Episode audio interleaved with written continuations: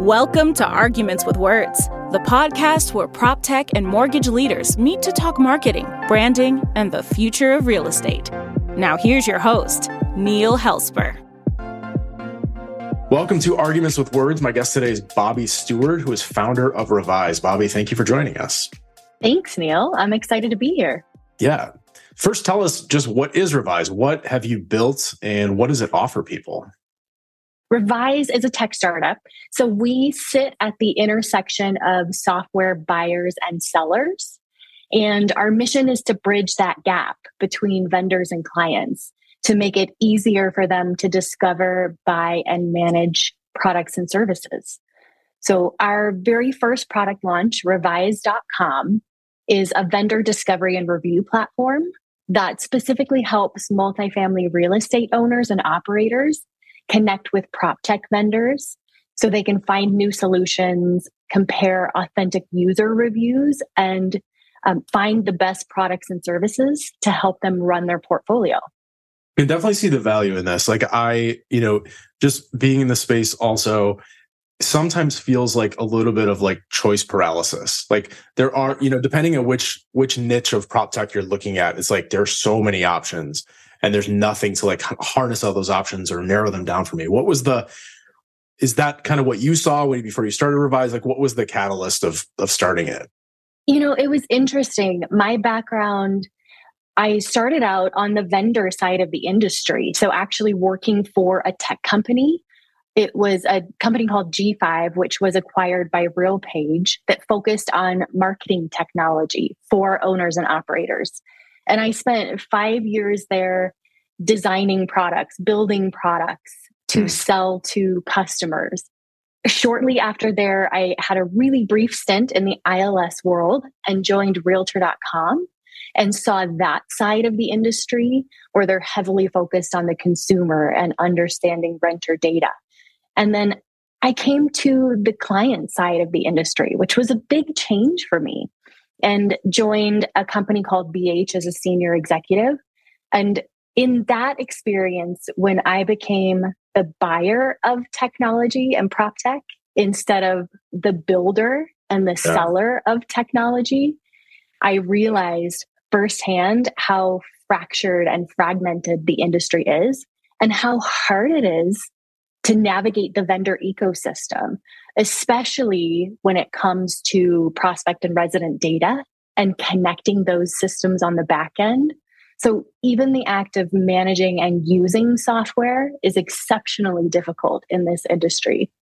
And through COVID, there was a massive boom in the adoption of prop tech mm-hmm. because overnight we were no longer able to tour apartments in person and so we immediately had to look for technology to help fill the gaps. Yeah. And so there was huge adoption of tech like self guided touring or virtual touring platforms. People were really looking at enhancing their online leasing flows and how do we leverage these new prop tech companies to help us um, service our residents and prospects when we can't be there in person. So it was like a cornucopia of tech overnight. Mm-hmm. And we onboarded dozens of new vendors during that two year time period. It was really challenging to cut through the noise and understand okay, I see the marketing speak that you have on your website, but I don't actually know what you do. How do I figure out what kind of businesses you service? What integrations you have. Will you work with my backend system? What's your pricing? Can I even afford this? And so, over the course of that two year period, I really came to love and hate this problem of how to navigate the PropTech landscape, especially in multifamily where you're making more of an enterprise purchase. And so it kind of became our mission to help solve this.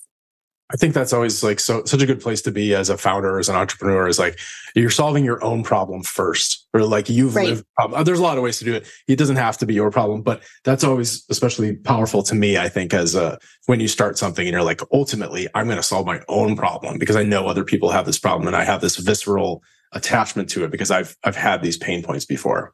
right? It was really interesting too. The other side of it was more personal, but I used to hear all the time that the multifamily industry is 10 years behind. And we would get told that constantly. And part of it, you know, we looked up to the hospitality industry because they seemed so much further ahead than we were. And every time I heard that, I would say, yeah, but we don't have to be.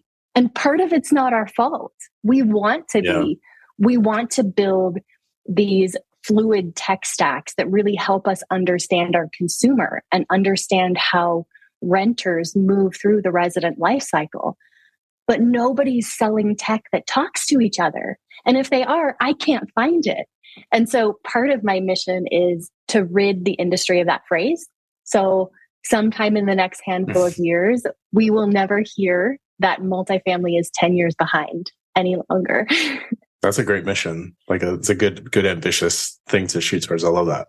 Yeah, I totally, it resonates what you're saying, like in terms of being able to, you know, look at prop tech companies and you're like, it's one of two things. It's either like, like you said, very slick marketing. I don't really understand what you do or the opposite. I think I understand what you do, but this doesn't feel very appealing or it's all in tech language. And so there definitely yeah. is that challenge right now of for companies in the space. How do you strike that middle ground, making a product that is somewhat complicated sometimes, easy to understand, but also marketing in a way that really resonates with people. And that that's yeah. what I'm sure a lot of people on your platform are are dealing with right now. It's interesting when we went through the exercise, the revised team of populating the first 600 vendors on the platform when we launched 12 weeks ago in June, 12, 16.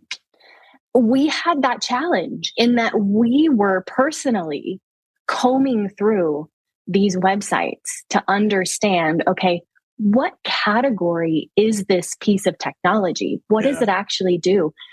And through that exercise, we came across both of those scenarios. It was either, oh, wow, this website uses the exact same words as the one that we just looked at. They're carbon copies of each other. I have no idea why this one is different. Or I actually cannot figure out what it is they're selling because it is just a jumble of buzzword soup. And so going through that exercise really brought to light, it, it solidified the problem yeah. and the challenge that operators face when they're trying to shop for prop tech. And so we've had so many great conversations with vendors, especially CMOs and heads of marketing about how to refine messaging and positioning and really hone in on what is it that makes your solution different. And then how can you reflect that in your messaging and your branding to easily explain to someone in market who's shopping why they should take a second look at you? And neil i feel like you can relate to that. Absolutely. That's the whole job. But yeah but i and i empathize with with founders or executives. Like there's a lot to do at once. I mean, you're developing tech, you're launching tech, you're often those have in various integrations you need to manage. You're onboarding people, you get, and to do all those things and also be on top of all the marketing while you're trying to sell something in an emerging industry. I mean, it's so much to do. So it makes sense that there would be some weak spots somewhere. And I suppose of all the good things, I mean, of all the things I guess you'd rather have the weak spot be in your marketing than in your actual product or in your operations. But I, I empathize with people. It's a lot. It's true. Startup life. Yeah. It's true.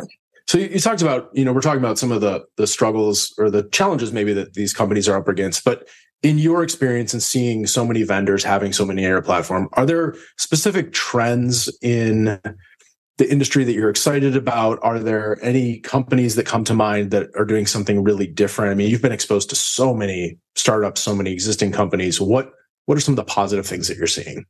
There are a lot of companies emerging who are really willing to look at a more modernized go to market process. And so a lot of what you would see in the multifamily industry specifically 5 years ago it's like the steak dinner sales process yeah. where it was just all about networking, all about who you knew, trying to get that face to face meeting. And that was how deals were done. And that put a huge emphasis on relationships. It put a huge emphasis on being visible in person at events like trade shows. Whereas now we're seeing an emergence of companies who are willing to lean more heavily into buyer enablement, where they have a more transparent go to market process. So they're publishing their pricing really transparently, and they're publishing their integration partners, and they're providing things like self guided demos or product explainer videos, where as a buyer, you can go and have a, an initial introduction to that company without having to agree to the steak dinner. And I yeah. think that is really catering more toward today's buyer as millennials become the primary decision maker when it comes to B2B software purchases. Those are the companies that we're really seeing generate a flurry of activity. And in market buyers are really excited to research those companies because it's fresh, it's new, it's transparent. They can shop on their own time. They can do it on their phone while they're scrolling and watching the news on the sofa in the evening, right? It's yeah. it's catering more toward the multitasking way that buyers shop for software and tech today. And so those are the really interesting companies.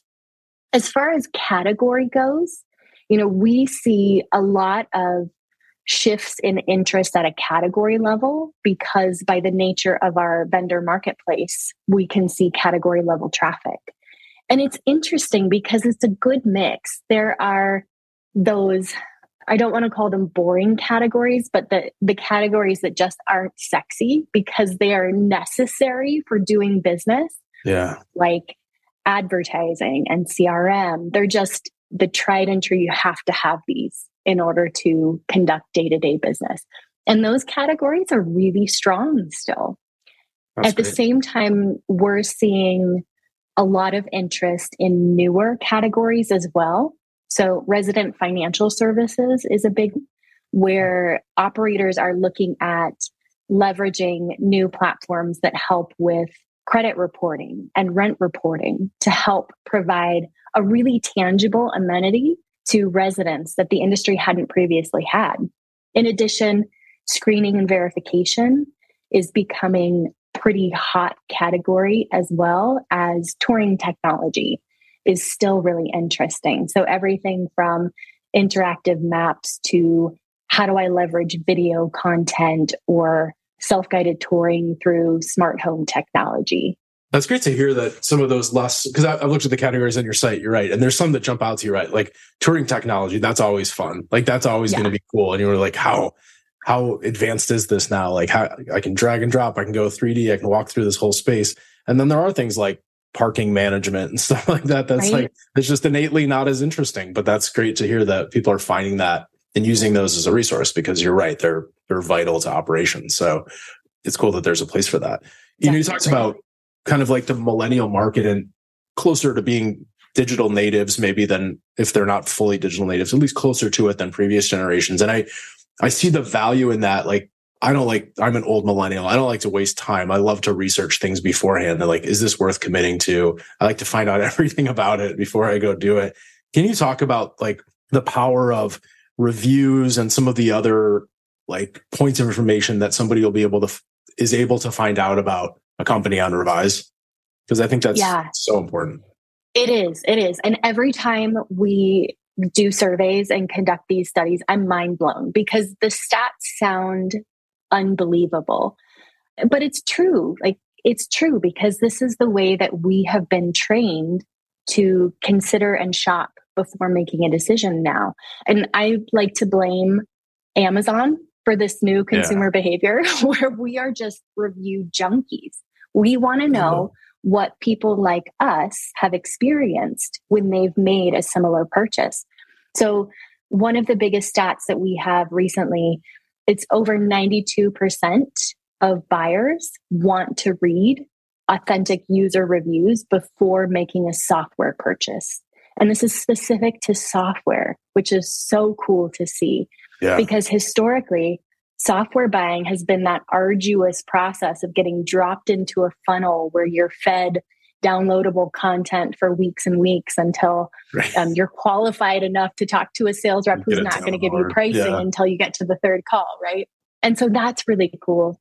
We have actually surveyed the industry ourselves, and all of the buyers who we surveyed, 100% of them said that authentic user reviews would influence their purchase decision.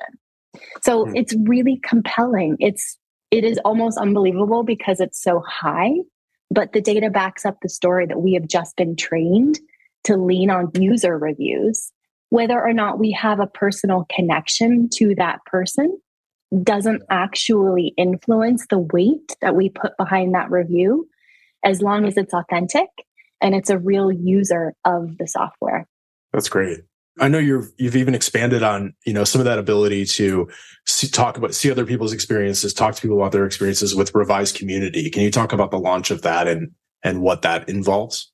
We just launched the Revyse Community. I think it was three and a half weeks ago now, which has been really cool to see. So at the launch of the Discovery platform, we had so much feedback that our users wanted to take the conversation to the next level. So, kind of a double click down. It's okay, I'm researching this category, I'm reading user reviews, and now I really want to get into the small details of okay, but how did you operationalize this? How did you train your on site teams to log into this new platform?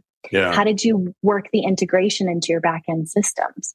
So users were asking us for a place to have those deeper conversations. So it was really a natural outcome to be able to provide a community platform where users of Revyse could get together and have those deeper conversations. So we launched just a few weeks ago membership options for both vendors and buyers because we felt like the conversation was richer and more engaging when both sides of the table could be involved. So users can post questions, join discussion channels, leave comments, join live events or roundtables on dozens of topics, primarily focused on prop tech, but also just the fringes of how do we run our business on a day to day basis, really being able to create that community and helping our members connect and get deeper feedback to make better buying decisions. That's excellent. And I'm, sure that allows for a lot of maybe more candid conversations, I would think, because you're in a, a tighter knit community about like feedback on things like the sales process, like what you're talking about. Like, hey, I don't like, I don't like being fed through this whole like dog and pony show of there's four rounds and you don't tell me the pricing and I never get to see the demo until I'm qualified and all this stuff. Like that's great. It's great for both sides. It's great for both buyers and sellers to be able to have some of those conversations and share feedback with each other because that doesn't necessarily Definitely. happen a lot. People are very polite on LinkedIn, and I'm sure they're very polite in Revised community too. But it offers a chance for that kind of back and forth. Yeah, they are. And LinkedIn, I love LinkedIn, but LinkedIn is for networking. It's not for digging into deeper conversations because the moment someone posts valuable content on LinkedIn and you try to go back and search for it, you will never find it. I think it's they do that on purpose. They do that on purpose. But in the revised community, it's all of the content archived and categorized. So you can go back and see, oh, there was that conversation about leasing AI. And Michelle was talking about it. You can just search and it'll take you right back to that post. And it's been cool so far to see a lot of our operators and buyers are using the community to actually hone their requirements, which is very cool. Mm. So it's, hey, I'm shopping this category of maintenance tech and I want to find a company that does 24 hour on site service or has an app for my maintenance techs or will allow us to upload training videos for residents to do DIY fixes on small items that need service. And they're getting to go back and forth with their peers to say, Oh, have you thought about this? Or when we shopped this category, we found X, Y, and Z. And so we ended up going with a provider who offered that. So it's cool to see how the community is really helping to shape the front end of the shopping yeah. process. And operators can lean on each other to better define their requirements before they go into the discovery platform to shop and shortlist. which I think is just going to help increase sales cycles, reduce friction in the buying process, and make it easier for prop tech companies to demo and to solve pain points during the sales process as well. Yeah, and for such a young industry, I mean, it's great for for vendors too to get feedback to hear things like that. Like, this is how we search for a vendor. This is how we found you. These are our requirements because these companies are so young and they have the chance to right. evolve and make those changes hopefully in you know faster than a like a legacy somebody in a legacy industry would. Definitely. you, you said that you know Revyse Revyse is pretty young as well. You said two about 12 weeks. I know the community has recently launched. What's some of the feedback that you've heard from your members or users so far?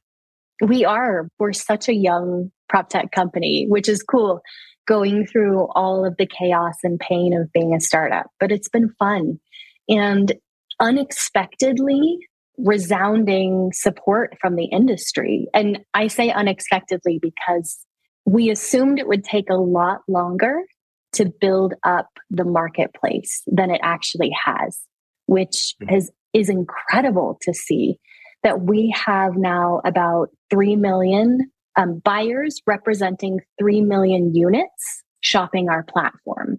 So a significant chunk of the multifamily industry is shopping the platform well over a hundred thousand views since launch. And so for a small industry, the volume of people who've engaged with Revyse so far has been incredible. And I think we have spent a total of $300 on marketing. So That's fantastic. like you said earlier, like you said earlier, marketing is the first thing to take a back seat when yeah. you're in the chaos of startup world, right? But it's been great. And I think it, it speaks to the validity of the pain point Absolutely. that the industry has been so fast to take advantage of this resource, right? It's free for operators and buyers to shop. So why wouldn't you build this in as part of your vendor selection process? Yeah, it's clearly a great idea. Obviously there's a need for it if people are are joining the platform with, you know, so little traditional promotion of it. That's awesome. Well, I love what you're doing. Love the idea of building this resource and also building that community where people can share these ideas. I know people can find out more and check out the site for themselves at revyse.com, right? That's R E V Y S E dot com. Are you guys headed out to any any more shows soon? Are there anywhere anywhere else they can network with you or connect with you? We are. We are actually getting ready to announce our next product launch at NMHC's OPTECH in Las Vegas in November. Nice. And we're super excited to be at that event. We're going to be co hosting a couple of events with some of our incredible vendor partners, um, holding some roundtable interviews with our buyers and operators, and just generally helping to bring the industry together. But yes, in the meantime, definitely head over to revyse.com, R E V Y S E.com, and check it out. Awesome. Bobbi Steward, founder of Revyse, thank you so much for coming on the show. Thanks, Neil. Thanks for listening to Arguments with Words, the mortgage and prop tech branding podcast. To learn more about Neil, connect with him on LinkedIn or visit neilhelsper.com.